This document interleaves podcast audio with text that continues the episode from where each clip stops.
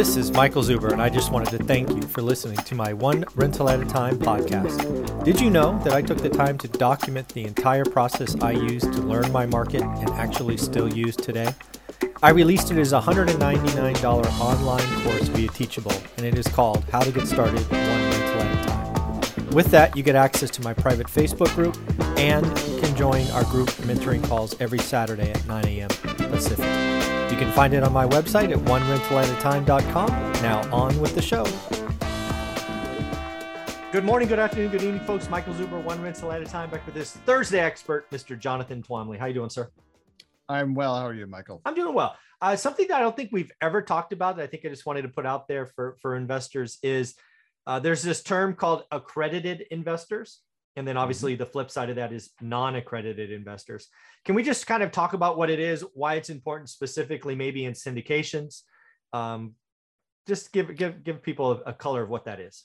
Yeah. So accredited investor, it's it's a little bit of a misleading term uh, because, and I've had people ask me like, where do I go to get accredited? Well, mm. There's nobody who's accrediting. Yeah, you don't get a stamp. Right. yeah, and I don't know why they picked that word when they wrote the legislation. They maybe should have just said qualified investors or something mm. like that. But uh, what accredited? There is a definition to meet accredited investors. Actually, there's about ten different categories, but most of them don't apply to people, right? Some mm. of them apply to to companies and and whatnot. But the the ones that are relevant to uh, to investors. And I, first, I'll tell you what the definition is, and I'll tell you sort of the background of this and why this is important. Please. So the definition is either uh, you made two hundred thousand dollars in personal income last year, and you expect to make it this year again, okay. Okay. or three hundred thousand dollars as a couple, right? So you mm. can combine if you don't, if neither of you makes two hundred thousand, but you make 300,000 together, mm-hmm. then you also qualified as accredited. Okay. And then the final category that's relevant is uh, $1 million in net worth, excluding your personal residence. Right. Mm-hmm. So you're not allowed to put your person, you know, it's like if you live in a city where, you know, you've had a lot of, you know, appreciation over 20 years. Yeah. But most of your, you know, wealth is tied up in that, that, that doesn't count. Okay. Right? a little bit arbitrary too, because like if you go and you take like a, a loan on your property mm-hmm. and you stick all the money in, in the bank, right? And then you exclude your personal residence. So mm-hmm. the so that's the, a good call. So the debt, the, yeah. the debt and the equity doesn't count anymore. Yeah. Now you're accredited. You just if you put it in cash.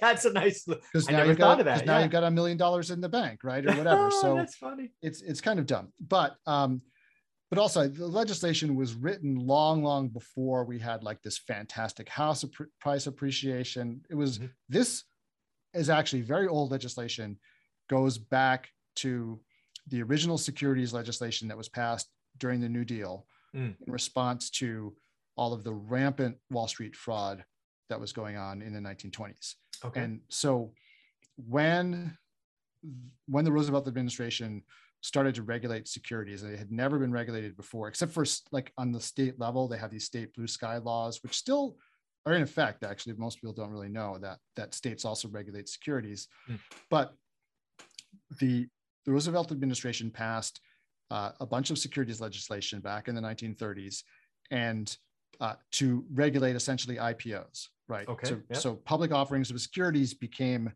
uh, became regulated and, and with all this disclosure requirements. And it's, it's very onerous, like what you have to disclose uh, to do a public offering. But they also recognize that there were a lot of instances where somebody might want to raise money, mm-hmm. but it just didn't make sense to do a public offering. They wanted to do what's called a private offering to just, you know, a certain number of investors. Mm-hmm. And so what the legislation allowed for is for people to do private offerings. They wouldn't have, so the default is an IPO, right? If you're issuing a security, you must do an IPO, except if you fall into one of the exceptions. Okay. And one of the exceptions is private offerings. And there are a whole bunch of different varieties of these as well. Mm-hmm. Um, but the main one that syndicators use, there's sort of two main flavors. They both fall under what's called Rule 506 of the of the securities of the rules that implement the securities code okay. right? And these are SEC rules to show to kind of set out how these things should be done. If you do a private offering under Rule 506, then you do not have to register. You do not, do not have to conduct an IPO. Okay. Right? You still have to register it with the with the SEC, but that's literally like there's a form you fill out, you send it to the SEC, said I did this private offering. That's Okay. it, right? That, but but you do do the registration. You also have to register with all the states that are involved.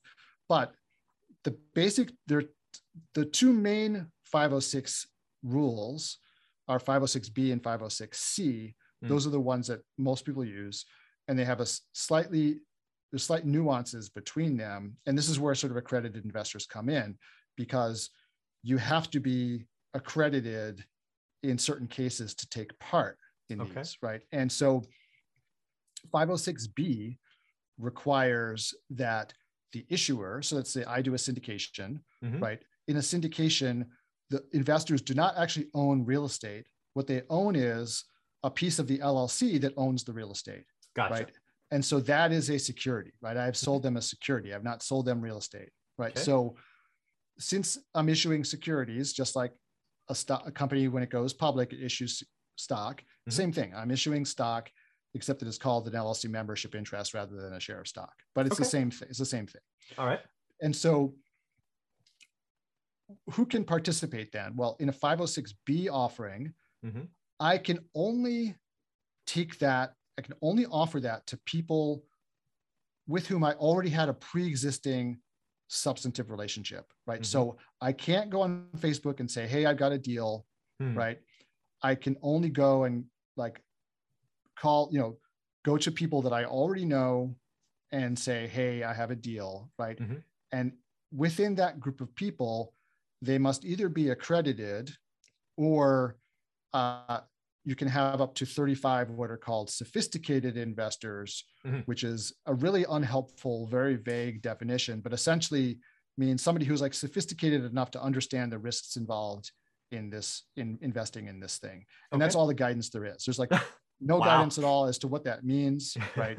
Um, wow. but uh, but you have but you're under kind of an obligation to as the issuer to like kind of understand that they are sophisticated and that's why you need to have a relationship with them beforehand Mhm. you're supposed to know them well enough to be able to make that Make that judgment clear. Yeah. Okay. make that make that judgment call Mhm. that they are um, sophisticated and if you- you can have up to 35 of them Mhm. in a 506b offering and an unlimited number of accredited investors Mhm. and in a 506b offering because you have an existing relationship with them and again you were supposed to know them well enough to to be able to make this judgment but they don't have to prove that they're accredited right they Mm. can self-certify Okay. so if you have that pre-existing relationship, because the idea there is that okay, somebody is going to say yes, I'm accredited, and you know them well enough that you can take their word for it. So you can say, oh, okay, I this this guy, you know, is not flipping burgers. He's he has his own accounting firm. So I'm going to take him at his word Mhm. that he, you know, that he actually has a million dollars net worth or that he actually makes $200,000 a year. okay. right? Okay, so that's 506B. Then you've got something which is newer. It passed during the- as part of the Jobs Act, right? Okay. To make it easier for people to raise money, you've got 506B C, sorry, and 506C says you can offer your deal to anybody in the world. Well, I should say anybody in the US, not anybody in the world. There's other, there will, there's not securities problems with foreign investors, but there are tax problems. So I don't, I don't like, I don't usually offer securities to non, non-US people unless they have a US entity through which they're investing.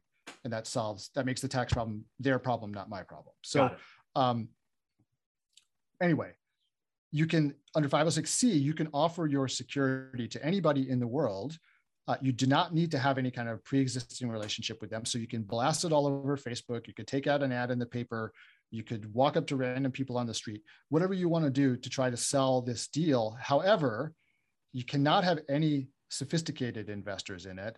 You can only have accredited investors Hmm. and uh, and they must prove it right so they have to go to some kind of third party like either their CPA who's who's going to sign a letter saying yes I know this person's net worth is whatever or their income is whatever mm-hmm. or you go to a third party verification system site several of these have popped up in the last few years where they'll look at your financial statements and stuff and say okay we verify that you are mm-hmm. accredited and then you may participate in in this offering now the reason for this exception was that congress in its ultimate wisdom decided well, we can't really tell who is sophisticated enough hmm. or who's going to like understand the risk of a private offering. So we'll just say, well, rich people. They must have got rich somehow. That, that must mean that they're smart. that they, yeah, that they, right. that they that yeah. they that they can figure this out. Yeah, because it was really the only sort of like bright line that they could draw sure. to make a definition. Otherwise, it's just impossible, right? So they Makes said, sense. and it, the thing is though that that income level, the test, the two hundred thousand you know, individual 300,000 as a couple or 1 million net worth. Now, obviously, in the 1930s, it was a much lower number. It's been raised over time, but it hasn't been raised since I think the 1980s, mm. right? So what we've had is in, accredited investor creep, right? So sure. um, if you think back to the 1980s, $200,000 was a lot of income. Yeah. Right? What is like, that today? Let's really, that out. Yeah, keep going. Really I'll, I'll pretty, yeah. Go ahead, sorry. Yeah, you and a million dollars of net worth was a lot, right? Mm-hmm. Now, uh, you know, pretty much every first year associate at a New York City law firm is accredited, or you know, they will be next year after they've earned the income. But their mm-hmm. their starting salary is two hundred thousand dollars a year, right? So there are now ma- many many millions more accredited investors than there ever were before, well, which is great for uh, you know, for the issuers of these securities, but you can also see how this is probably driving at least some of the inflation of apartment deals because just the market, the amount of money that can be tapped into uh, is much, much larger. You know, when you had probably in the 1980s, I mean, how many people made $200,000 a year? It's probably. Well, I got the math for you. I just looked yeah. it up again, one site. Uh, $200,000 in 1980 is like $665,000 right. today. Right. So you're talking Very about, different. yeah. I mean, you're talking about, you know, the the top probably what? Half a top, percent? top yeah probably not even that if you get up to 600000 income yeah because one percent is 412 or 420 right? Anything over 420 yeah. you're in the top one percent so uh, yeah. So if you're up at 650 yeah you're probably you know it's probably a lot less than that because that, that, oh for sure. Yeah asymptote yeah it's like you know so so there were very few people to choose from yeah back in 1980 who could do this so these were basically these kinds of deals were considered they were country club deals right that's what mm-hmm. yeah, you, know, you really it, it was yeah. really like like a couple rich you know a few rich people got together and they did these deals uh, you know now like i said there are entire swaths of professions where pretty much everybody is making $200000 a year and um, the pool of accredited investors is now very, very large comparatively speaking, and that's driving a lot of uh, what's going on. However, some people are not satisfied with tapping into accredited investors because your friend and mine, Grant Cardone, mm-hmm. as you were mentioning before, is now going out and raising money from non-accredited investors. And I don't, I didn't know about this. So what is, what is he doing? Yeah. So essentially, uh, that, you, that you saw, I've seen on my social media feed, Instagram, Twitter, YouTube, He's he's bought a class A top notch building in Florida somewhere. Uh, he's now going out to folks talking about a minimum of this, a minimum of that, but uh, uh, he will take anybody. I think the minimum investment now is a thousand bucks, and it's open to non-accredited investors. It's get you know, that's the story. But I was just wondering, what is that called? Because again, he's going out to anybody that's not non-accredited so and it's not there, B or C. I don't I don't know what it is. Yeah, so there is something called I forgot to mention that. So the rules 506, the rule 506 is under what's called regulation D. Okay, right? reg now, D. There's something. Yeah. There's a reg D. These are reg D offerings. If you hear that term, right? Um, so it's regulation D, rule 506 C, B, Got it. Okay. So if you, but there is something, and I, I, honestly, like I've never paid much attention to this because it's not really relevant to me. But there is something called a Reg A offering, ah, in which okay. which they have carved out another exception to this IPO rule for people to be able to raise essentially funds from pretty much anybody. Right. But but there's some, you know, there's some kind of it's sort of I don't know if it's an IPO light or it's something where it's just not as onerous as like a whole IPO offering, mm-hmm. um, but you can raise money from anybody and maybe you have to do it through a broker dealer. Yeah, I'm know. not I'm not really sure. Like, but there's definitely sort of rules around how you can do this. So yeah. at some point, if people get to be you know someone like Grant Cardone, where they have a huge following, sure. they can then go and raise money from pretty much anybody they want to. But there is that uh, that it's called a Reg yeah. A. Right. Okay. However, if you think about it, if you're going to go raise money from all these people, like your administrative costs on this are going to be really huge. Yeah. So you have to have like a whole infrastructure just to deal with your. Yeah, uh, he's, your, he's talking about sending payments out every 90 days. That's that's a lot of. Yeah. That's a lot of work. Yeah. Yeah, and if you think about it, like to raise, if you're going to raise a million dollars, a thousand bucks at a time, it's a thousand investors, right? Yeah. So I mean, who wants that? right? Yeah. Like, you know, know, Yeah. I'd rather raise it for sounds like a lot of work. yeah, like 20 people, you know, at 50,000 each is is even more than I really want to deal with, you know. But I, I can't imagine dealing with a thousand. And then you know, I'm sure the the phone calls raising, and all that. Yeah. Not just that, but it's like you know, that's just for a million dollars. If he's raising 50 million dollars in one thousand dollar chunks, I mean, yeah. Well, if 1,000 in fairness is the minimum, I'm, I don't know what his average is, but I'm sure his average is seven, eight, 12, whatever it is. But still, it's a lot of people. Yeah. Yeah. So I guess the last thing I want to talk about this, because I got to go at 8.30, is the, the whole notion of accredited and non-accredited was originally created to, I don't know, protect people. Is that kind of a way yeah. to say it? Yeah. Yeah. Essentially, it wanted to, Congress wanted to say, like, hey, look, we want people to be able to raise money in these private deals but we don't want them fleecing the, the widow, you know, the little ladies. The, yeah, because yeah, exactly. that was, you know, it was like what, what Wall Street was doing before was the boiler like, room, right? Oh yeah, and just like you know, going to like you know, fleecing little old ladies out of their savings, right? That was, yeah. you know, and telling them they're going to yeah. make a mint. So they wanted to protect the little old ladies from okay. pre- predatory stock issuers, right? Got so, it. yeah. Well, thank you very much for this. It was very educational. I learned a lot of stuff. I know the audience will. So, Jonathan, thank you very much. Enjoy your week. I will. You too. See you next Thanks, week. You got it.